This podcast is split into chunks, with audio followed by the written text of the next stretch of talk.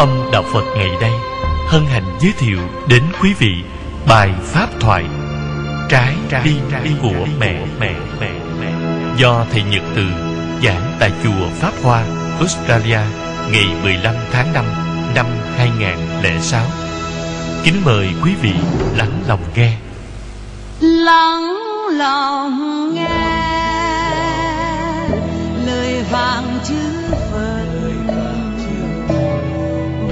Đại bi đại giác vẹn toàn kính lại phật, con xin tinh tấn.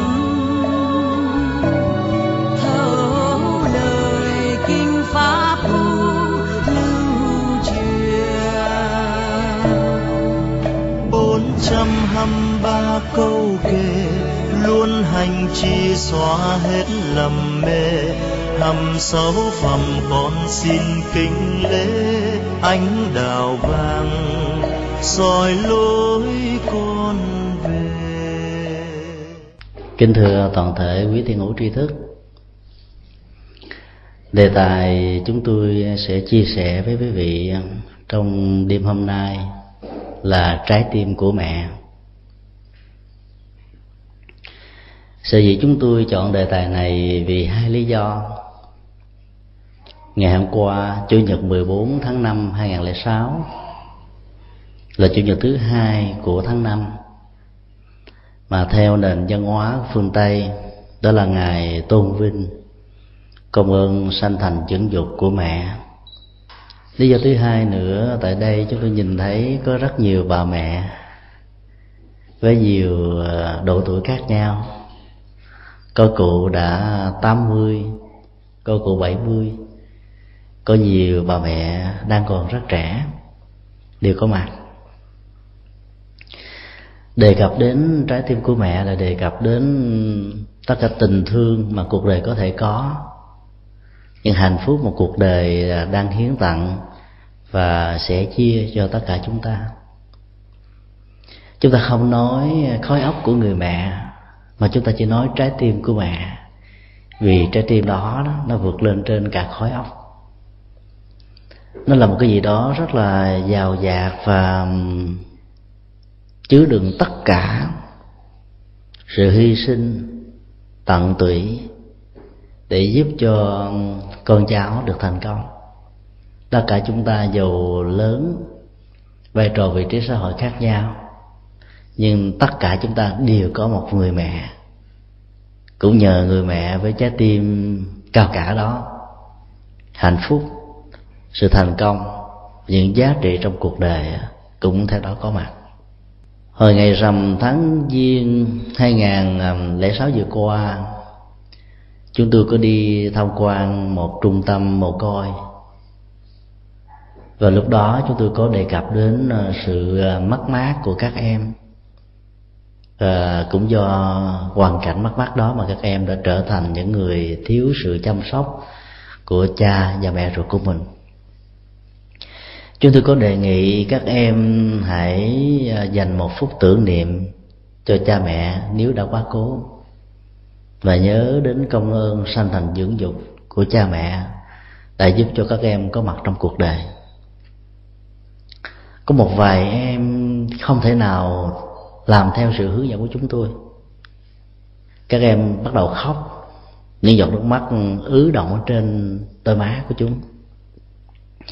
Chúng tôi hỏi một lát thì các em mới trả lời rằng là, thưa thầy, tụi con rất là hận mẹ.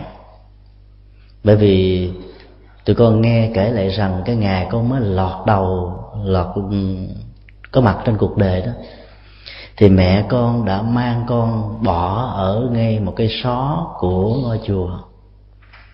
Cũng từ cái cảnh huống đó mà ngày hôm nay con trở thành kẻ mồ côi. Mặc dầu có mẹ mà trở thành mồ côi. Bây giờ nghe thầy nói về công ơn sanh thành dưỡng dục, con không cảm nhận được. Bởi vì do mẹ con mà con khổ đau, do mẹ con mà con bất hạnh. Do đó cảm nhận cái hạnh phúc và trái tim của mẹ bằng cách nào? Câu nói nói của các em 14 tuổi tại um, một ngôi chùa ở uh, huyện nhà bè nói về uh, cái cảnh trạng mất mát, tình thương của em đến độ em đã không còn tình cảm gì đối với người mẹ ruột, đã không có cơ hội chăm sóc em từ lúc mà em có mặt trên cuộc đời là điều mà tất cả chúng ta cần phải suy nghĩ. Chúng tôi có đề cập ừ, và phân tích một cách nho nhỏ cho các em thấy được rằng mặc dầu trong tình huống bất hạnh đó, đó người mẹ đã phải nén đi cơn đau rất lớn vì hoàn cảnh vì điều kiện không cho phép đẩy các em vào trong một tình huống để các em đưa ngôi chùa như là một diện mồ côi nuôi nắng. Chúng tôi đã phải lý giải như thế này nếu như người mẹ đó không sáng suốt trong giây phút quyết định nhận các em để nuôi, cho các em lớn lên thì chưa chắc các em đã được trưởng thành như ở tuổi 14 tức là 10 14 năm về sau. Có lẽ là người mẹ nhận thức rất rõ về hoàn cảnh cá nhân điều kiện kinh tế hay là bệnh tật của bản thân. Việc đèo bồng mà nuôi một đứa con như vậy có thể làm cho cả hai mẹ con cùng chết đói. Cho nên thà người mẹ chết đói một mình, nhưng người mẹ đã gửi đứa con vào trong diện mồ côi của một ngôi chùa. Để đó người mẹ tin chắc chắn một trăm phần trăm rằng đứa con của mình sẽ được nuôi nắng bởi tình thương và lòng từ bi của vị trụ trì và nó được nuôi nắng bởi đạo lý của nhà Phật, bởi tuệ giác của Như Lai Thế Tôn, bởi những đức tính cao thượng mà tất cả mọi con người cần phải có. Sự lựa chọn và quyết định đó đó, rõ ràng nếu như chúng ta không phải là tư cách của người mẹ, chúng ta khó có thể cảm nhận được đắm đánh giá và nhận định vấn đề từ ngay cái cái cách mà nó diễn ra đó. Từ lúc chúng ta tạo ra rất nhiều nỗi hàm quan cho cuộc đời, và đây là cho người mẹ. Chúng tôi thật phải lý giải cái tình huống đó cho các em mồ côi mà mẹ các em đã đẩy các em vào trong cô nghi viện. Các em vẫn tiếp tục khóc, nhưng các em khó có thể hiểu được rằng không biết là mẹ của mình có ứng xử một cách giống như là vị thầy đang giải thích cho các em nghe hay không. Tuy nhiên, dù sao đi nữa, các em vẫn có một nguồn an ủi nhất định nào đó và chúng tôi đã nói tiếp là trong kinh điển đức phật nói làm được thân phận con người quý báu vô cùng. Cái thân phận quý báu đó đó đôi lúc trong cái hoàn cảnh khổ đau bất hạnh đó, mình không nhìn thấy được. Đến độ có nhiều thi sĩ đã phải than trời trách đất và không bao giờ muốn mình trở thành con người lần thứ hai trong tương lai. Kiếp sau xin chớ làm người làm cây thông đứng giữa trời mà reo lời nói đó đã được nền tảng dân học việt nam ca tụng như là một ý chí rất bất khuất trước một bối cảnh mà trong đó vua quan và mọi người đó đã không thấy được cái tinh thần dân tộc, không thấy được tinh thần yêu nước, cứ mãi mê mà trở thành nô lệ của ờ, bài sanh cho nên thà là một cây thông mà còn có thể tạo ra tiếng gió thổi mây bay suối trải thông reo. Vâng, văn vẳng tạo ra âm hưởng du dương trầm bổng cho các thi sĩ có thể tạo ra những án thơ hay và kiệt tác. Còn hơn là làm con người mà hoàn toàn mất đi giá trị của một con người. Dĩ nhiên, góc độ và cách thức nhận định đánh giá vấn đề đó, nó có cái rất xúc tác mạnh để cho con người sống có ý nghĩa hơn nhưng giải pháp đó là một cái gì đó hoàn toàn bế tắc. Bởi vì nếu không làm con người, thì chỉ có làm các loài động vật. Không thể con người biến thành thực vật được. Dầu cho quy luật tiến hóa của Darwin là của các nhà khoa học gia cho rằng nó có thể có, nhưng trên nguyên lý nhân quả của nhà Phật, các loài chúng sanh có tình thức trong quá trình luân hồi sanh tử, dựa theo đạo đức và nghiệp báo của cá nhân, sự trở thành con người hay là trở thành cái con vật gì đó đó, hoàn toàn do hành vi đạo đức của con người định đoạt. Cho nên nếu không làm con người, chắc chắn rằng nỗi khổ, niềm đau càng gia tăng gấp bội. Làm một con người khó đến độ đức phật đã đưa ra một ảnh dụ như một biển cả bao la. Có một con rùa mù sống đến gần 100 năm. Dĩ nhiên là sức già của con rùa không làm cho chúng có thể nhạy bén trong vấn đề định hướng và bơi ở trên mặt biển bao la không cùng tặng. Cũng rất là may con rùa đỏ đã vớ phải một cái khúc cây đang trôi. Và khúc cây này rất may mắn có một lỗ bọng bên trong. Con rùa chua được vào ở bên trong cái hang lỗ đó và cuối cùng, nhờ cái khúc cổ bọc này mà sóng gió dập dồ đã không làm cho con rùa bị chết ngay giữa lòng biển. Sự kiện một con rùa mù bắt gặp được một khúc cây bọng chui vào được trong đó để trở nên an toàn và khúc cây này được đưa vào trong bờ là một chuyện hoàn toàn hiếm có. Tình trạng hiếm có đó, đức phật đã sánh ví với mạng sống của con người vì đức phật đã nói các loài thủy tộc nói chung là các loài nào mà số lượng càng đông, càng nhiều đó, thì phước báo nó càng ít. Cho nên loài cá, nói chung loài cá loài thủy tộc là có cái phần dân số đông nhất. Chính vì thế mà phước báo của chúng kém hơn con người. Cứ như vậy, con người được xem là tinh hoa nhất của các loài động vật. Cho nên làm con người là điều rất quý nhưng đối với các em mồ côi 13, 14 tuổi Nói một triết lý về giá trị nhân sinh của con người Các em khó cảm nhận được lắm nhưng mà làm thế nào để các em thấy được rằng sự có mặt của các em trong cuộc đời này là quý báu và nhờ cái sự quý báu đó đó các em cần phải có lòng nhớ về trái tim của người mẹ. Dĩ nhiên người mẹ ở đây đối với các em là một người không đáng để các em kính trọng nhưng nếu chúng ta thấu rõ được những nguyên nhân sâu xa, những điều kiện, môi trường hoàn cảnh éo le trong giai đoạn đó, làm cho người mẹ không còn một quyết định nào khác ngoài việc gửi gắm các em vào trong ngôi chùa. Có lẽ người mẹ đó rất mặc cảm nếu tự tay của bà hậm đứa bé đến gửi gắm cho một vị trụ trì, thì vị trụ trì có thể nói một vài lời nào đó để nhắc nhở cho người mẹ rồi người mẹ cảm thấy rằng mình rất là xấu hổ khi phải gỡ đứa con từ nắm ruột của mình cho một người mà hoàn toàn mình không hề biết. Cho nên cái mặc cảm đó có thể làm cho người mẹ khổ đau nhiều hơn trước cái tình mẫu tử mà người mẹ không bao giờ muốn xa lánh đứa con do điều kiện hoàn cảnh gây ra. Cho nên, dầu trong bất kỳ một tình huống nào, việc có mặt của chúng ta trong cuộc đời chắc chắn rằng liên hệ đến tình thương của người mẹ nhiều lắm. Khi nói như vậy thì các em mới bắt đầu bớt khóc lại. Nhưng nỗi khổ, niềm đau vẫn còn tiếp tục.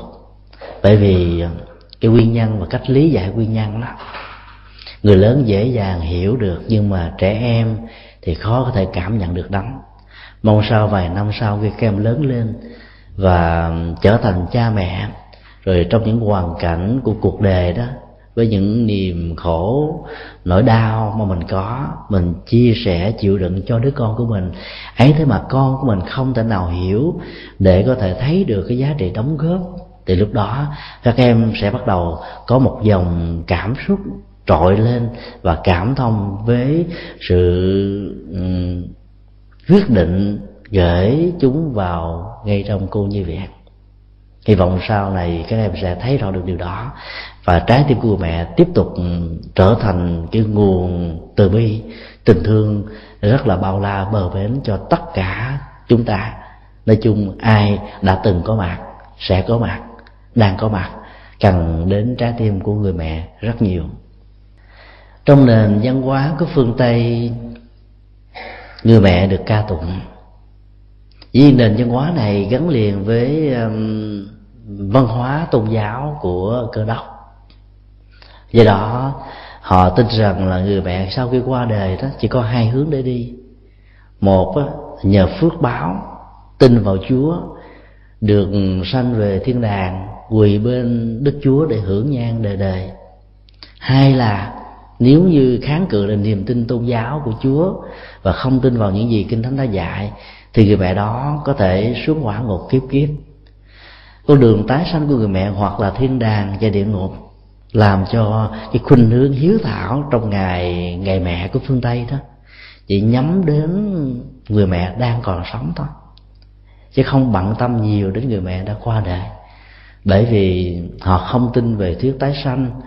Họ không tin rằng là có một cái đời sống kiếp sau hoàn toàn chấp nói theo một quy luật nhân quả đạo đức mà quá khứ, hiện tại và vị lai nó tương tác một cách rất là biện chứng để tạo ra một cách thức mà không có thần linh thượng đế nào can thiệp quyết định được. Cho nên tình mẹ của phương tây là tình mẹ của hiện tại mà thôi. Cái ngày hòa bình của thế giới đó là ngày 21 tháng 9 ngày đó đã gắn liền với trái tim của người mẹ. Cái ngày đó nó gắn liền với hình ảnh của con bồ câu trắng tượng trưng cho hòa bình. Cách đây à, vài hôm, tất cả chúng ta đều biết, tại thủ đô bangkok của đất nước thái lan, một đất nước nổi tiếng của những nụ cười từ bi, đã tổ chức ừ, hội thảo phật giáo thế giới lần thứ ba, nhân ngày đại lễ phật đản của liên hợp quốc. Thì chủ đề của hội thảo đó là phật giáo và hòa bình cho nhân loại sở dĩ ban tổ chức được quyết định chủ đề hội thảo này là vì tất cả các vị cao tăng và danh tăng của các truyền thống phật giáo, của các giáo phái phật giáo trên khắp thế giới nhìn thứ, thấy rõ được rằng sứ mạng ra đời của đức phật là mang lại hòa bình cho cuộc đời. Thông điệp của đức phật là thông điệp của từ bi và hòa bình. Cho nên đang nỗ lực kiến nghị với liên hợp quốc xác nhận và công bố ngày rằm tháng tư tháng ve sắc tương đương với tháng năm của dương lịch đó, là ngày hòa bình thế giới. Tức là đổi cái ngày 21 tháng 9 trở thành ngày 15 tháng tư âm lịch hay là nó tương đương với cái ngày dương lịch. Dĩ nhiên là cái nỗ lực đó như thế nào thì chúng ta chưa biết. Nhưng mà nội dung của sự nỗ lực này muốn nói là một điều đó là bản chất giáo pháp của nhà phật là giáo pháp của hòa bình câu chuyện về việc gắn liền biểu tượng hòa bình với con bồ câu trắng nó có liên hệ đến trái tim của người mẹ rất lớn. Chuyện kể rằng à, có hai vị vua, tên là sát tức là một từ địa phương của ngày xưa, để ám chỉ cho vị vua. Vốn là hai người láng giềng của nhau, từ tình thân của nhau, nhưng sau đó có những bất đồng nho nhỏ, họ đã trở thành những kẻ đối lập và trở thành kẻ thù của nhau. Một bên thách thức chiến đấu. Vì sát bên nọ đó, cảm thấy bị thương tổn tự ái. Cho nên cũng muốn giao chiến để chứng tỏ rằng sức lực và lòng yêu nước của nhân dân, của của ông không thua kém gì đất nước lân bang cuộc chiến đã bắt đầu chuẩn bị diễn ra. Thì lúc đó đó, một đêm trước một vị vua sát đó, đã nói như thế này 15 năm qua đất nước chúng ta chưa từng có chiến tranh. Cho nên hãy tất cả các binh sĩ hãy chiến đấu vì danh dự của quốc gia của mình. Hãy chiến đấu vì hạnh phúc của tất cả chúng ta. Tất cả các vị nghĩa sĩ vô cùng phấn chấn chờ đêm tan ánh sáng bắt đầu có mặt cuộc xuất binh sẽ bắt đầu diễn ra và khải hoàng bắt đầu trở về với đất nước của họ. 15 năm thất nghiệp là điều mà các binh sĩ cảm thấy khó chịu vô cùng. Người mẹ, tức là thái hậu của vị vua sát này, cảm thấy rất là lo. Trái tim của bà đó, không phải là trái tim của một quốc gia, mà là trái tim của tình thương, trái tim của lòng từ bi, trái tim của không có hận thù. Bà mới suy nghĩ lại và bà tìm cách, bà nói với ờ, vị vua con ruột của mình, nếu chiến tranh diễn ra đó dân tộc của hai nước sẽ bị khổ đau. Cái chết sẽ bắt đầu có mặt. Một bên chiến thắng, thì một bên sẽ um, bị chiến bại. Hoàn toàn giống với tinh thần của nhà phật đã dạy.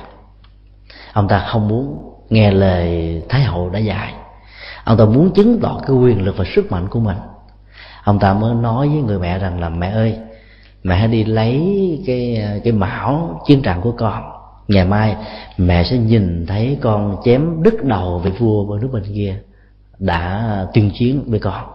Và cái khải hoàng này sẽ là vinh dự không chỉ cho con, cho quốc gia mà cho cả mẹ, vì mẹ đã có một người con, một vị vua anh dũng. Bà nghe cách lý luận đó bà càng buồn rầu hơn nữa. Không biết cách nào khác, bà mới đi lại bên cái à, nón của à, cô vua con của mình sau đó um, bà trở về lại gặp vị vua và nói với vị vua rằng cái nón này nặng lắm. Bình thường mẹ có thể bưng cái nón rất dễ di chuyển khắp cả cung thành của chúng ta. Không biết ngày hôm nay tại sao mà mẹ bưng không nổi. Cho nên nếu như mà con còn có ý định tuyên chuyến đó, thì con hãy tự tay bưng cái nón đó đội vào đầu của con. Còn mẹ không làm nổi công việc này. Người con rất là nóng lòng và đi theo người mẹ để tìm thấy cái chiếc nón. Và nhìn trong chiếc nón đó, có một ổ chim. Trong đó có một con bồ câu trắng. Và ba con bồ câu con đang nằm với niềm hạnh phúc rất lớn. Là con bồ câu trắng này rất hạnh phúc với ba đứa con của nó. Mặc dầu cái lòng sân hận của vị vua sát đang diễn ra vì sự nôn nóng chiến cuộc chiến bắt đầu vào ngày sáng hôm sau nhưng chúng vẫn rất là bình tĩnh, không hề cắt tánh mà bay người mẹ của vị vua mới nói như thế này, con à con nhìn thấy không? Ba con chim một câu con, rất là hạnh phúc bên con chim một câu mẹ. Con chim một câu mẹ cũng rất là hạnh phúc bên những đứa con của nó. Tại sao chúng ta phải phá vỡ cái ổ chim này để cho chúng bị mất đi cái tình mẫu tử, để cho chúng mất đi cái hạnh phúc im điềm và có thể chúng sẽ bị chết vì ổ chim xây dựng lại không phải là dễ, phải mất đến rất là nhiều ngày cho nên mẹ mong con hãy nghĩ đến cái ổ chim của toàn thể dân tộc chúng ta. Con hãy nghĩ đến cái ổ chim của dân tộc kế bên. Con hãy nghĩ đến cái hạnh phúc của dân tộc họ và dân tộc của mình. Nếu những ổ chim này bị phá đi, thì nỗi khổ niềm đau này dâng tràn khắp mọi nơi. Xương sẽ chất cao thành núi và máu sẽ chảy thành sông vị vua vẫn không nghe lời. Cái lòng sôi sục sân hận muốn chiến thắng vẫn làm cho ông ta muốn khiêu chiến tiếp tục. Ông ta nói, nếu như mẹ thương con chim này quá thôi để tình thương dành cho mẹ, con không cần tình thương này, con cần chiến thắng, con cần xác định vai trò của con. Cho nên ông ta tuyên bố rằng là ngày mai con ra trận sẽ không đội nón con sẽ để đầu trận như thế này. Sáng hôm sau, hai bên bắt đầu tuyên chiến gần sát với nhau cách nhau khoảng chừng có 20 mét thôi thì vị vua bên kia nhìn thấy vị vua đối thủ của mình không đợi nón, cảm thấy rất là ngạc nhiên. Ngạc nhiên vô cùng bởi vì cái nón chính là bảo hộ, chính là hộ pháp, giúp cho cái người binh sĩ có thể thoát được mũi dao, mũi tên làn đạn có thể bảo hộ được sự sống một cách an toàn. Vị vua này ngạc nhiên lắm. Cho nên mới hỏi vị vua kia là, lý do gì ngày hôm nay đối diện trước một vị vua mạnh hơn nhiều, một một quốc gia lớn hơn nhiều, với vũ khí tối tân hơn nhiều, mà ông không chịu mang nón. Ông khinh thường tôi hay là gì đó. Vị vua kia mới trả lời rằng là, ngày tối hôm qua đó, trước khi ra trận, tôi tính đội nón vào mà trong đó có ổ ờ, chim bồ câu. Mẹ tôi đã khuyên như vậy, cho nên tôi không nỡ lòng để làm cho ổ bồ câu bị tan nát, cho nên tôi ra trận với một cái đầu trận như thế này vị vua đối lập, nghe mà không tin vào những gì mình đã nghe. Cho nên mới nhờ một sứ giả tiếp cận gần hơn để ngựa sát bên và hỏi là một lần nữa để xác minh rằng lý do tại sao vị vua kia không chịu đợi nó. Và vị sứ thần này đã kể lại y hệt lời mà ông ta vừa nghe. Cho nên vị vua này mới rất cảm động và nói với vị vua được tương chiến rằng, vì mạng sống của ba con chim, con và con chỉ một câu mẹ thôi. Mà mẹ của ông đó đã không còn muốn cho chúng bị tan nát. Rồi huống hồ là thần dân, cái ổ chim của hai quốc gia chúng ta. Cho nên tôi đề nghị chúng ta hãy bỏ gươm giáo và trở thành bạn của nhau. Vừa nói xong lời đó, ông vua không đợi nón nó cảm thấy nhẹ nhõm vô cùng. Mà giờ lòng sân hận á, muốn chứng tỏ rằng ông ta là người không thua kém gì cái vị vua tuyên chuyến nhưng mà bên trong sâu thẳm của nỗi sợ hãi rằng ông ta sẽ bị đánh bại. Và một cái lời mời gọi hòa bình đó làm cho ta hạnh phúc vô cùng. Ông ta xuống ngựa và hai bên cùng bắt tay với nhau. Kể từ đó mà hình ảnh của con chim bồ câu đã gắn liền với à, cái ngày hòa bình quốc tế. Người ta thường dùng hình ảnh của con chim bồ câu cắn để mang lại thông điệp của tình thương. Vì con chim bồ câu đã không sợ chết không sợ sự sân hận của vị vua mà bao bọc cho ba à, chú chim con được sống một cách an lành nếu chúng ta lấy trái tim từ bi của nhà Phật để lý giải về câu chuyện về nguồn gốc ra đề của chim bồ câu gắn liền với nền tảng hòa bình biểu tượng hòa bình của thế giới thì chúng ta sẽ thấy ý nghĩa của trái tim đó lớn lắm câu chuyện không nói rằng à, con chim một câu mẹ nó đã xây dựng cái ổ của nó ở trong cái nón. Mà cũng không nói rằng là người mẹ đó đã dàn dựng cái cái bối cảnh như vậy để tạo ra lòng từ bi và sự à, nhạy cảm về tính mạng của tất cả thần dân của ông. Nhưng chúng ta được quyền lý giải rằng có lẽ chắc chắn một trăm phần trăm rằng cái chuyện tình cờ chim bồ câu làm tổ trong nó là không có và ta vì trái tim của lòng từ bi, mặc dầu trong nền tảng văn hóa phương tây, hay khái niệm từ bi không có, nó có chăng là khái niệm của lòng nhân ái? Và nhân ái chỉ phục vụ cho con người, còn con vật được sinh ra để phục vụ cho hạnh phúc con người. Nhưng ở đây chúng ta lấy nhãn quan của nhà phật và thấy rất rõ trong hành động nhân ái của bà đã có được trái tim của từ bi, trái tim của một người mẹ, không chỉ của thần dân của bà mà còn cho tất cả thần dân. Nói chung là sự sống của tất cả mọi người đang yêu chuộng hòa bình. Vì cái trái tim từ bi đó, bà đã phải dàn dựng ra và nói rằng cái nón này rất nặng, mẹ không thể nào cầm lên nổi. Hay một cách khác là chúng ta có thể hiểu qua các khái niệm nặng và chiếc nón. Chiếc nón tượng trưng chiến tranh, bảo hộ chiến tranh, vòng đai của chiến tranh và khích lệ chiến tranh là một cái gì đó rất nặng. Mà các lực sĩ trên cuộc đời này yêu chuộng hòa bình, khó có thể nhắc nó lên nổi.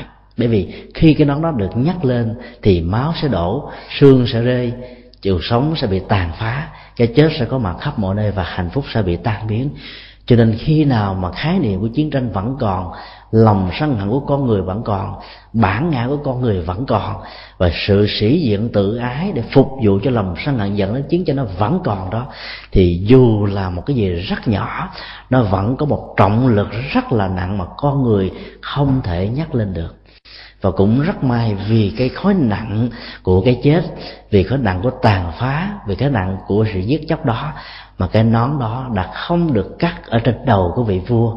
Chính vì đó mà nó dẫn đến một cái con đường của hòa bình. Cho nên chiến tranh là cái gì đó rất là nặng.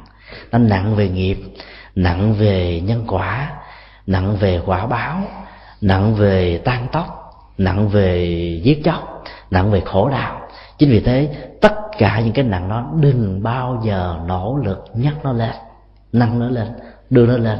Mà phải lúc đó phải lấy trái tim của từ ái, trái tim của người mẹ, trái tim của tình thương tưới tẩm vào, thì cái nón nặng này sẽ không bao giờ có cơ hội để phục vụ cho sự tàn phá.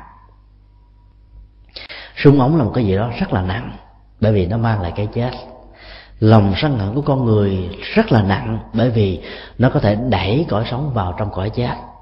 Nhờ trái tim nhân ái và từ bi của người mẹ mà cái chết đã được cứu thoát và hòa bình đã có mặt giữa hai quốc gia.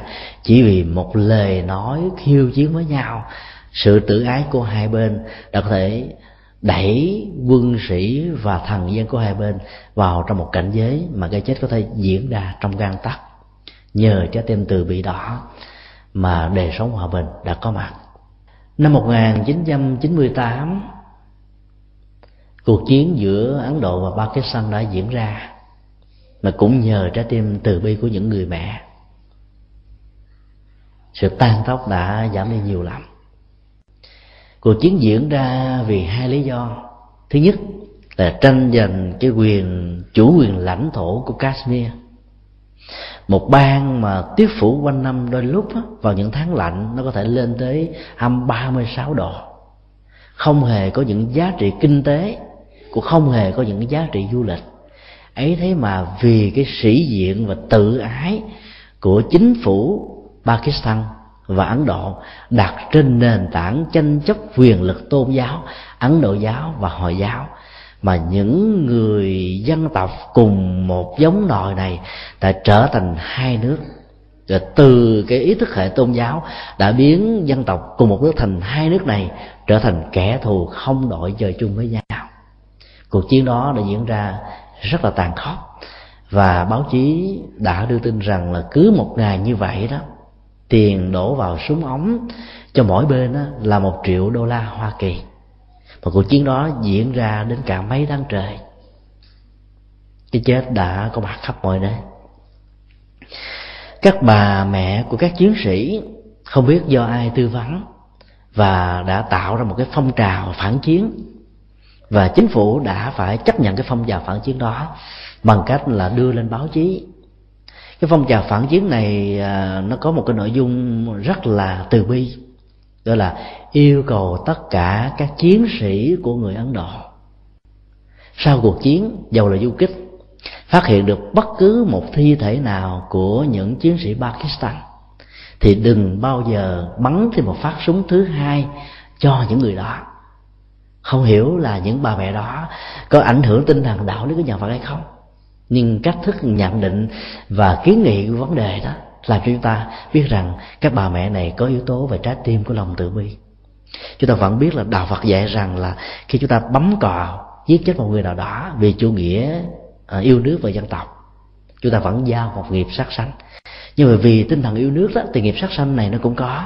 Nhưng cái quả báo thiện ích bảo hộ quốc gia mang lại an ninh nó cũng trổ cùng một lúc. Cho nên quả đó nó có thể ừ, tương tác qua lại. Nghiệp xấu cũng có, mà nghiệp tốt cũng có. Quả xấu cũng có, mà quả tốt cũng có. Cho nên các chiến sĩ yêu nước thường lại không có chết yểu. Những chiến sĩ nào đã không giữ được tinh thần yêu nước, mà vì lòng sân hận để trả thù đó, thì thường có một tuổi thọ rất là ngắn cho nên các vị tướng đại tài có tinh thần quốc gia và tinh thần yêu nước cao đó, thì thường các vị đó sống rất thọ. Mặc dù sự ra lệnh của họ có thể mang cái chết cho cả đội binh, cho cả những kẻ thù đối lập, nhưng họ vẫn sống rất là thọ. Đó là điều mà chúng ta có thể lý giải từ đạo lý nhân quả của nhà phật. Nếu như chúng ta bắn thêm một phát súng nữa cho một người đã chết, thì chúng ta gieo nghiệp sát cấp đôi nếu lúc đó dùng một cái súng AK do lòng sân hận, chúng ta nã hết tất cả những viên đạn còn lại vào trong kẻ thù đã chết rồi, thì chúng ta đã gieo nghiệp sát sanh đến mấy chục lần. Nếu lúc đó có dùng một cái con dao trong một cái cái lưỡi lê của con dao, chúng ta đâm vào trong ngực, vào trong đầu, vào trong trán và toàn thân của kẻ thù, thì đó chúng ta sẽ gieo nghiệp sát sanh giàu với một đơn vị, nhưng nó trở thành mấy chục lần, mấy trăm lần nó tỷ lệ thuận hoàn toàn vào cái tâm sát hại của chúng ta. Và nó tỷ lệ thuận vào trong cái động tác mà chúng ta đưa mũi giáo vào trong người đã chết, hoặc là bắn thêm những phát đạn nữa. Ở đây, các bà mẹ chiến sĩ ấn độ đã khuyên những chiến sĩ của mình đừng bao giờ bắn thêm phát súng thứ hai, mà hãy đem thi thể của những người chiến sĩ bị chết vì chủ nghĩa yêu nước của dân tộc họ, đem tới một cái Ờ, mổ huyệt đàng hoàng tụng một thời kinh rồi sau đó mới hạ huyệt xuống. Dĩ nhiên là trước cái sự kiện đó, đó là chính phủ Pakistan cảm thấy rất khó chịu vì họ nói rằng là chính phủ Ấn Độ đã sắp xếp một dàn chính trị một bài toán chính trị rất là điên đầu để cho dân tộc Pakistan bị xấu hổ trước lời mà nhục của thế giới. Nhưng chính phủ Pakistan lại không có nhìn thấy được cái thiện chí của những bà mẹ. Ở đây các bà mẹ muốn đến trái tim và lòng từ bi. Trong chiến trường đó, thì hai bên binh sĩ có thể xem nhau là kẻ thù. Nhưng trong sự sống và cái chết đó, ở đây nó chỉ có tình con người tình nhân loại. Cho nên chôn những chiến sĩ đối lập chỉ là động tác của lòng từ bi động tác của tình thương và mong sao tất cả những binh sĩ khi làm việc đó đó hiểu được đạo lý của nhà Phật, cầu siêu cho những quan hồn, chết vì lòng yêu nước, chết vì chủ nghĩa dân tộc. Khi mà chủ nghĩa dân tộc và yêu nước này va chạm với nhau, thì cái chết đó như là rơm và rạ nó diễn ra hàng ngày, hàng giờ. Và hầu như là con người quên hết tất cả nỗi khổ, niềm đau hay là những sự tan tóc có thể có, mang lại cái sự đổ nát về kinh tế gia đình của họ họ cũng sẵn sàng chấp nhận. Cũng nhờ trái tim từ bi đó mà chúng tôi tin chắc rằng các chiến sĩ nằm xuống, các quan hồn đó đó giảm bớt đi lòng sân hận, giảm bớt đi sự hận thù. Hay ít nhất là từ phía các chiến sĩ của người ấn độ. Mỗi khi mà ngồi xuống cầu nguyện, mặc dù họ không tin phật, họ tin vào thượng đế, họ tin vào thần của phạm thiên, họ tin vào các tôn giáo nhưng lời cầu nguyện nếu phát xuất từ trái tim của họ thật sự, chắc chắn rằng cái gút mắt về ăn quán giang hồ, chiến tranh tan tóc với hai bên đó nếu có chăng nó chỉ có một phía thôi. Còn phía còn lại về phía họ đó, nó được tháo gỡ rồi. Và tất cả mọi sự tháo gỡ trong chiến tranh phải phát xuất từ trái tim từ bi.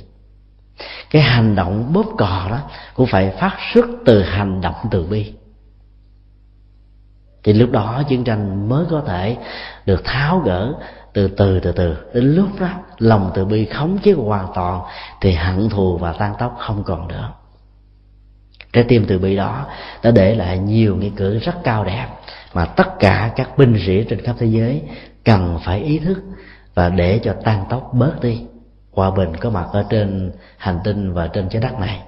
Nói đến trái tim của người mẹ mà không nói trái tim của ờ, mẫu hộ ma gia người đã dâng hiến cho thế giới ta bà này một đấng như lai thế tôn. Đáng kính là điều rất thiếu sót. Trong các bản dân của kinh điển Bali và đệ thừa mô tả rằng, trước khi bà mang thai thái tử, và đặc biệt là trong suốt thời gian mang thai thái tử đó, dòng cảm xúc và hành vi của bà thay đổi nhiều lắm sự tương tác về à, dòng cảm xúc và hành vi giữa mẹ và con, khoa học và tâm lý học hiện đại, xác định là một sự tương tác hai chiều. Sự tương tác đó có thể diễn ra một cách rất là tinh tế, cũng có thể diễn ra theo một cách thức mà chúng ta có thể cảm nhận được bằng những dấu hiệu thay đổi tánh tình hoặc là của người con hoặc là của người mẹ. Nên tâm lý học hiện đại chỉ nói đến một góc độ là trong quá trình mang thai dựng 9 tháng 10 ngày. Sự ăn uống của người mẹ cá tính của người mẹ ảnh hưởng trực tiếp và cấu thành một phần cá tính của người con sau này. Chừng đó là hết thôi. Nhưng nhà phật á, dạy chúng ta thêm một sự tương tác thứ hai. Đó là sự giao thoa của người con trong bụng mẹ. Có thể làm ảnh hưởng đến cá tính và sự thay đổi cá tính hành vi của người mẹ vấn đề giao thoa đó diễn ra bên nào mạnh á, thì bên đó sẽ khống chế. Cái cá tính nào mạnh á, sẽ làm cho cá tính còn lại bị chinh phục và thay đổi. Ở đây chúng ta thấy là nhân tính của như lai thế tôn rất cao thượng. Ngài đã có nhiều đời nhiều kiếp tu tập đạo hạnh bồ tát. Cho nên lòng từ bi tuệ giác tình thương và các đức tính cao quý khác đó dễ đầy ở trong con người của ngài. Cho nên trước khi mang thai ngài đó sẽ bắt đầu cá tính của mẫu hộ ma gia thay đổi. Và lòng người rất nhân đức, nhưng suốt thời gian mang thai dựng đó, thì lòng nhân đức đó được gia tăng gấp đôi, nhiều hơn. Cái dấu hiệu đó rất là đặc biệt. Chúng ta vẫn thường thấy, và đặc biệt là những người phụ nữ đã từng làm mẹ, tại sao trong những ngày tháng bình thường mình không có những cơn nghiện về một món ăn, về một cái khẩu vị nào đó nhưng khi mang cậu bé là cô bé vào trong thai rồi đó thì cái nỗi ghiền này bắt đầu xuất hiện là bởi vì cái cá tánh của cậu bé và cô bé trong bụng đó đó có quá nhiều những hạt giống của cơn nghiện này. Cho nên nó, sự giao thoa cảm xúc thông qua cái nhau của người mẹ đối với người con đã làm cho cá tính người mẹ nó thay đổi một cách tích cực hoặc là tiêu cực tùy tùy theo trường hợp. Hoàng hậu Maya là một bậc nhân từ đạo đức dĩ nhiên nhờ cái chất liệu trái tim nhân từ đạo đức này như lai thế tôn đã có mặt có mặt một cách rất là trọn vẹn trong cuộc đời. Sự có mặt đó đã thể hiện qua 32 tướng tốt 80 vẻ đẹp. Và về sau này trở một trở thành một đấng uh, tuệ giác tâm linh cao thượng chứ không phải là một vị vua anh minh để cai quản cả cái toàn sứ ấn độ cái mục đích của như lai tôn có mặt trong cuộc đời là cho chúng sanh, chứ không phải là cho dân tộc của ấn độ, hay là cho dân tộc của sakya, nơi mà ngài đã được trưởng thành như là một thành viên. Cho nên trái tim từ bi của như lai thế tôn đã ảnh hưởng trái tim từ bi của bảo hộ ma gia. Và nhờ đó, cái cái cuộc hoằng pháp của như lai thế tôn đã được thành tựu rất trọn vẹn. Cái điểm mô tả là sau khi hạ sanh ra thái tử đó, bảy ngày sau thì bảo hộ ma gia đã qua đời có nhiều người lý giải từ góc độ y học cho rằng là cái con đường từ à, ca tỳ la vệ trở về đến à, ngôi nhà của mẹ, của bà rất xa. Ngày xưa thì đường nó không có bằng phẳng, bằng nhựa, bằng đá như bây giờ. Cho nên sự cồ kề của con đường độ xa của khoảng cách, phương tiện y khoa rất thiếu tố mặc dầu có những danh y, có những thần y, có những quân quân y nhưng vẫn không thể nào đầy đủ phương tiện như là các bệnh viện từ vũ của thời hiện đại. Do đó, ảnh hưởng đến sức khỏe và đặc biệt là dẫn đến tình trạng sản hậu là điều có thể chấp nhận được. Các nhà nghiên cứu đã đặt ra rất nhiều vấn đề để lý giải tại sao mẫu hộ ma gia lại qua đời sau 7 ngày. Hạ sinh ra thái tử. Cách lý giải truyền thống của kinh điển phật giáo là một cái gì đó rất hay khi chúng ta sanh ra một con người với góc độ đóng góp cho cuộc đời và giá trị tâm linh và đạo đức của con người đó đó, thì cái phận sự của mẫu hộ ma gia đó được xem như hoàn tất. Mục đích có mặt trên cuộc đời này là để à, tìm kiếm hạnh phúc và hưởng thụ hạnh phúc thôi. Phần lớn con người chúng ta đặt ra là ở chỗ đó và khi mà chúng ta đã làm được một cái cuộc hạnh phúc quá lớn cho cuộc đời là dâng hiến cho cuộc đời này đắng như lai thế tôn, thì cái công việc đó đã được viên mãn cho nên kinh điển phật giáo từ nam tông cho đến bắc tông, lý giải rằng phận sự của ma hộ ma gia đã hoàn tất. Trái tim tư vị đó là cống hiến cho cuộc đời một con người của từ bi, một trái tim của tuệ giác một đức tính vô ngã vị tha, lớn lắm rồi. Cho nên công đức đó đã làm cho bà đủ sức tái sanh về cảnh trời để tiếp tục con đường bồ tát đạo, hưởng thụ những an lạc hạnh phúc cao cấp hơn cái cõi đề này đang có. Cho nên từ góc độ đó, chúng ta có thể nói lên một điều rằng là theo quan điểm của nhà phật đó, giá trị hạnh phúc trong cuộc đời nó không tỷ lệ thuận với thời gian mà chúng ta có mặt, mà nó tỷ lệ thuận với cách thức chúng ta có mặt như thế nào? Chúng ta đã làm gì cho cuộc đời? Chúng ta đóng góp gì cho xã hội? Nếu như giá trị đóng góp rất là nhiều đó, thì dầu sự có mặt đó là 7 ngày 7 năm, là 7 tháng hay vài năm chuyện đó không quan trọng. Mà quan trọng đó là cái giá trị đó là giá trị bất tử còn mãi với cuộc đời cho nên chất liệu và cái cách thức đánh giá của nhà Phật là dựa trên trên nội dung giá trị, chứ không dựa trên hình thức và cái độ dài của thời gian, vị trí xã hội, vân vân mà người đó có thể có. Cho nên bằng tất cả niềm tin với phương phước báo mà như lai thế tôn đã có, bằng những cách lý giải về nhân quả đạo đức, về vai trò sứ mệnh của từng con người có mặt trong cuộc đời này, đóng góp xã hội ra làm sao? Chúng ta có thể tin rằng là mẫu hộ mai gia đó, cái chết của bà hoàn toàn không phải do thiếu những phương tiện y học hiện đại, do con đường đi quá xa, rồi cái chuyện chắc trở dần trên chuyến đường đi, mà bà qua đời là vì sứ mạng của bà đã chu toàn. Trái tim từ bi đó đã nhường cho cuộc đời tất cả những giá trị hạnh phúc nhất mà như lai thế tôn đã làm được.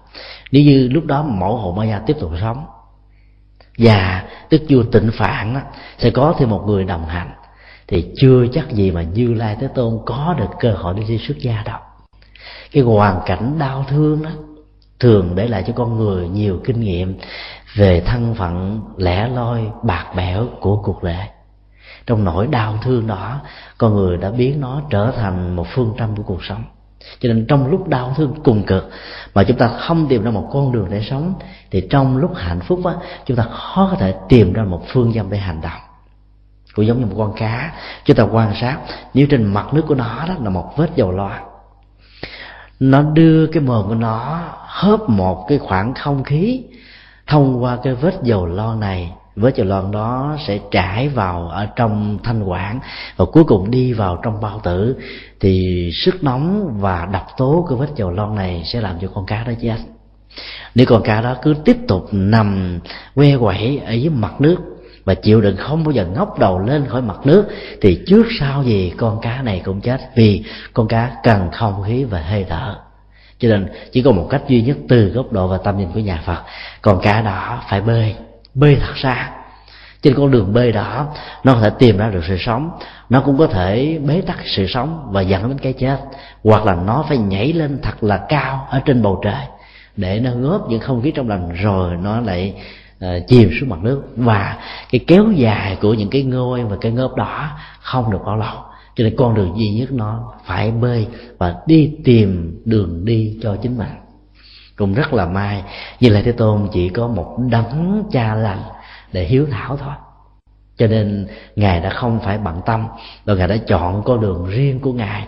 Đó là con đường cho tất cả chúng sinh, con đường cho tất cả mọi loài, chứ không phải con đường cho dân tộc sakya cho đất nước ấn độ, hay là cho gia đình hoàng thân quốc thích của ngài. Nếu như mẫu hộ ma gia sau khi hoàn tất cái vai trò đóng góp của mình rồi mà tiếp tục có mặt trên cuộc đời thì cái sự chăm sóc của mẹ lẫn cha, sự quấn quýt và tình cảm đó, sự ràng buộc và tình thương đó, rất khó có thể làm cho ngài trốn đi được vào trong nửa đêm lắm. Cái đó rất khó. Cho nên chúng ta tin tưởng rằng là mọi thứ đó mẫu hộ ma gia cũng đã nhìn thấy được và tất cả mọi sự sắp xếp đó, nó đã được diễn ra một cách rất là chu đáo. Cho nên trái tim từ bi của mẫu hộ ma gia đã làm cho thái tử tất đạt đa trở thành một con người của toàn nhân loại, trở thành một con người của toàn thế giới, chứ không phải là một con người của một dân tộc nào đó. Trái tim đó rất cần thiết và trái tim hiếu thảo của như lai thế tôn đã giúp cho ngài giảng rất nhiều bài kinh ấn tượng giảng rất nhiều những bài kinh có ý nghĩa về đạo đức, cái tình gia đình, tình mẫu tử, tình phụ tử. Và có thể nói là chưa từng có bất kỳ một đạo lý nào, một nền tảng kinh thánh nào trên thế giới này có những lời dạy về trái tim từ bi, lòng hiếu thảo như là những bản kinh ở trong nền tảng kinh tạng của phật giáo đâu đó là điều mà chúng ta cần phải ghi nhận. Đề cập đến trái tim của người mẹ là chúng ta đề cập đến tất cả những sự hy sinh tiếng nói của trái tim là tiếng nói của tình thương. Tình thương mới là một trong những giải pháp quan trọng nhất và dứt điểm được vấn đề tiếng nói của lý trí đó là lúc đúng nhưng quá khô cằn quá cứng rắn. Từ lúc tạo ra rất nhiều sự va chạm về bản ngã va chạm về sĩ diện va chạm về lòng tự ái và cuối cùng dẫn đến hận thù và chiến tranh với nhau. Còn trái tim của từ bi đó, là trái tim có ngôn ngữ công quan nhất của nó. Nó như là một dòng dòng nước vậy đó. Chúng ta không thể nào chặn đứng được dòng nước này. Nước có nhiều cách. Nếu chúng ta làm một ao hồ mà tất cả thành tường của nó, hay là cái cái đế của hồ đó, nó chắc đến độ không thể nào có một phân tử của nước nào có thể thấm qua được các phân tử của xi măng thì lúc đó nước vẫn không có thể bị tù kính nó có thể bốc hơi biến thành một dạng khác. Nên trái tim từ bi là trái tim rất đa dạng và phương tiện. Nó có thể thay hình đổi dạng để mang lại hạnh phúc cho cuộc sống. Chính vì thế mà tiếng nói của trái tim từ bi đó rất cần thiết. Dĩ nhiên chúng ta không cần tiếng nói của trái tim cảm tính về trái tim cảm tính đó, đến lúc uh, có thể mang lại khổ đau cho cuộc đời. Bởi vì thương mà không hiểu thương mà thiếu sót cùng sự dẫn dắt của tuệ giác đó có thể dẫn đến rất nhiều tình trạng uh, mang lại nỗi khổ niềm đau. Ở đây trái tim từ bi luôn luôn song hành với trái tim tuệ giác.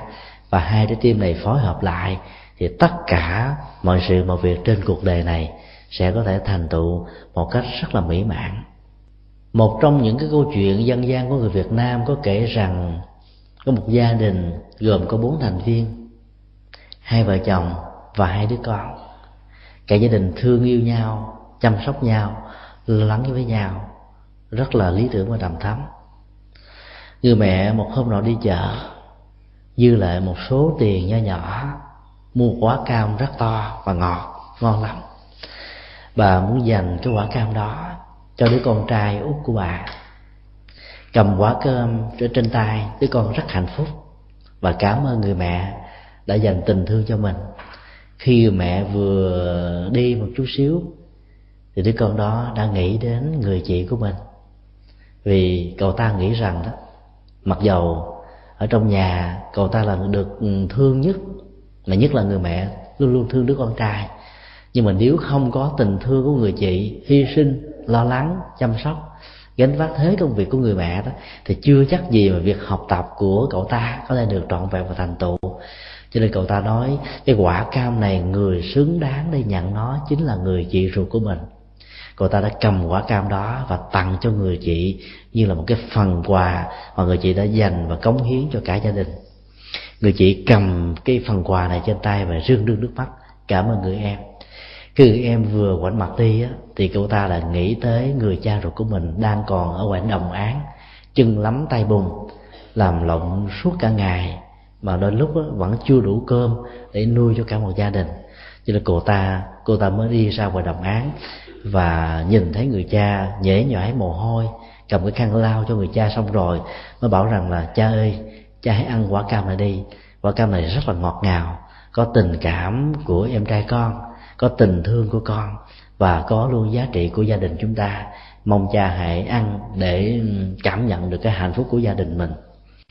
Người cha cầm quả cam trên tay và những giọt nước mắt đã bắt đầu trải trên đôi má của ông. Ông ta nói rằng, không, cha không ăn quả cam này.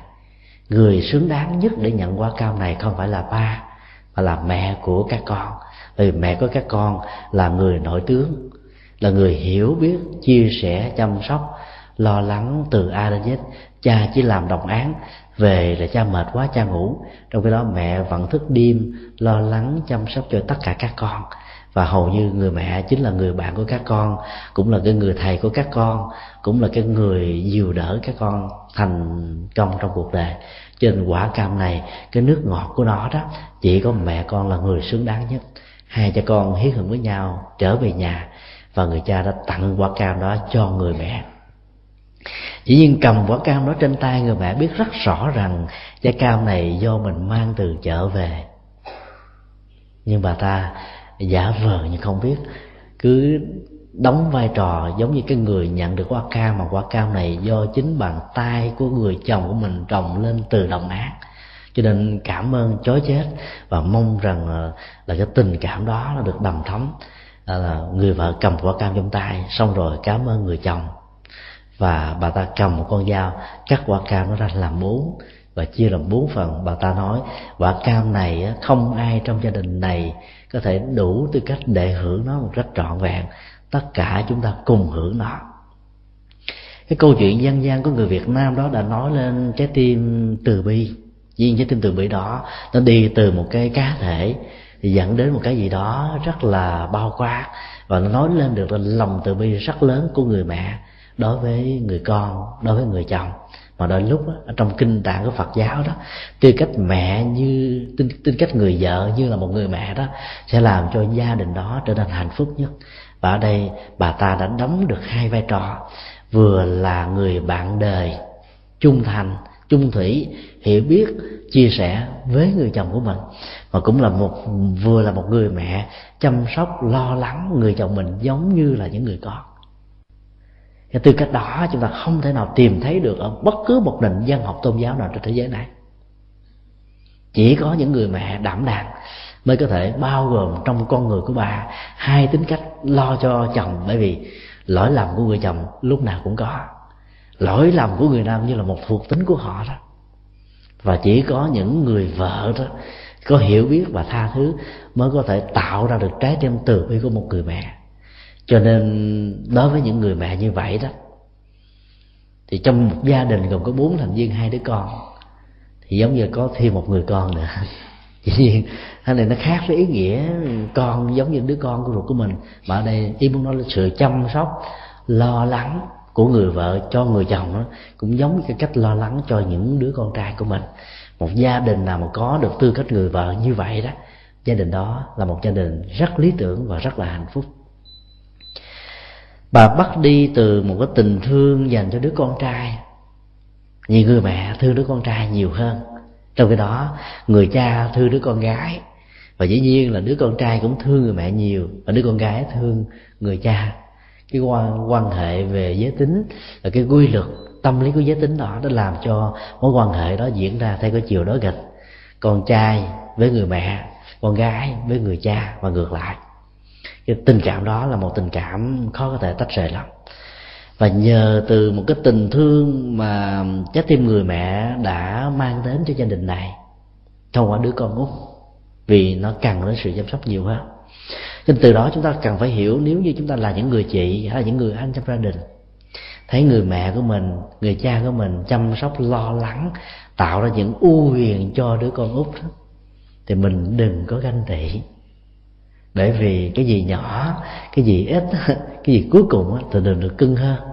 Và chúng ta phải nghĩ như thế này, chúng ta lớn rồi, chúng ta đủ sức để trưởng thành, đủ sức để tự lo.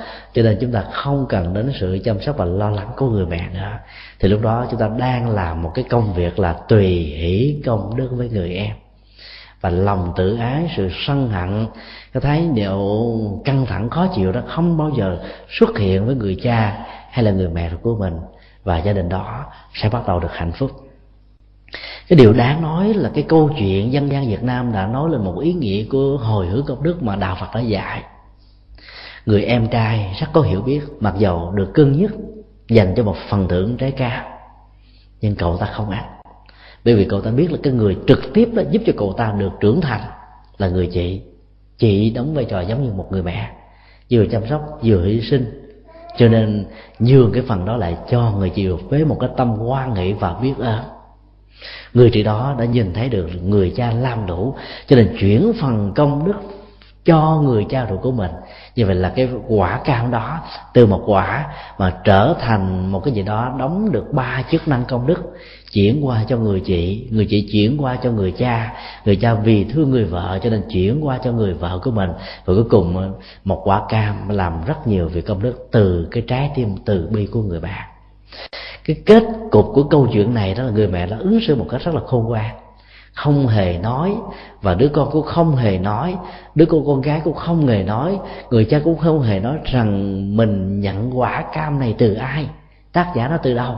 Cứ nghĩ rằng đây là trái trái cam của hạnh phúc, trái cam của sự ngọt ngào, trái cam của thương yêu, trái cam của những giá trị mà những thành viên trong ngôi nhà đó cần phải có và người vợ lẫn người mẹ trong trường hợp này đã chia sẻ cái bó ra làm bốn phần để tất cả cùng được hưởng. Nghĩa là hạnh phúc nếu được hướng dẫn bởi trái tim của người mẹ, thì hạnh phúc đó rất đồng đều hạnh phúc đó rất ngọt ngào, hạnh phúc đó không có gì để chúng ta có thể chán chê được. Và hạnh phúc đó không chỉ có mặt ở đời này mà còn kéo dài nhiều đề nhiều kiếp về sau nữa ở trong kinh du lan có một bài thi kệ. Nó được trái tim từ bi của người mẹ, không bị giới hạn ở trong không gian và thời gian. Như là thế tôn đã làm một bài thơ rất hay. Mẹ già hơn trăm tuổi, vẫn thương con tám mươi. Tình thương nào ngơi nghĩ, đến hơi thở cuối đời. Dĩ nhiên là khi chúng ta chuyển dịch bốn câu thơ của như lai tôn. Ra tiếng việt đó chúng ta làm giới hạn trái tim từ bi và dòng cảm xúc hiếu thảo của ngài. Bởi vì bản chất của sự chuyển dịch đó luôn luôn có những giới hạn của nó. Ở đây chúng ta được ý quên lời và thấy được ý mà ngài muốn nói đó, rất là sâu sắc. Ở đây ai đã từng là những bà mẹ từ tuổi 80 trở lên đã từng có những người con và con của mình đã từng có con nữa? Cũng đã từng có cháu, cũng từng có chích. Thậm chí có nhiều thế hệ cháu chích nữa. Ấy thế mà cái tình thương của người mẹ đó vẫn còn đối với người con của mình. Và dưới cặp mắt tình thương và trái tim từ bi của người mẹ đó, thì người con giàu lớn cái nào đi nữa vẫn là người con. Vẫn cần đến sự chăm sóc, vẫn cần đến những giá trị lo lắng, thương yêu, bao bọc của người mẹ. Cho nên như là thế tôn xác định rất rõ là giàu cho bà một trăm tuổi, con bà được tám mươi rồi nhưng trái tim đó không bao giờ ngơi nghỉ. Trái tim đó vẫn có những nhịp đập của lòng từ bi, của nhân ái, của hỷ xã của bao dung, của thứ tha, của rộng lượng, của đức độ bồ tát, của che chở, của bảo bọc. Cho đến lúc nào bà chấm dứt hơi thở trên cuộc đời này, đến hơi thở cuối đời.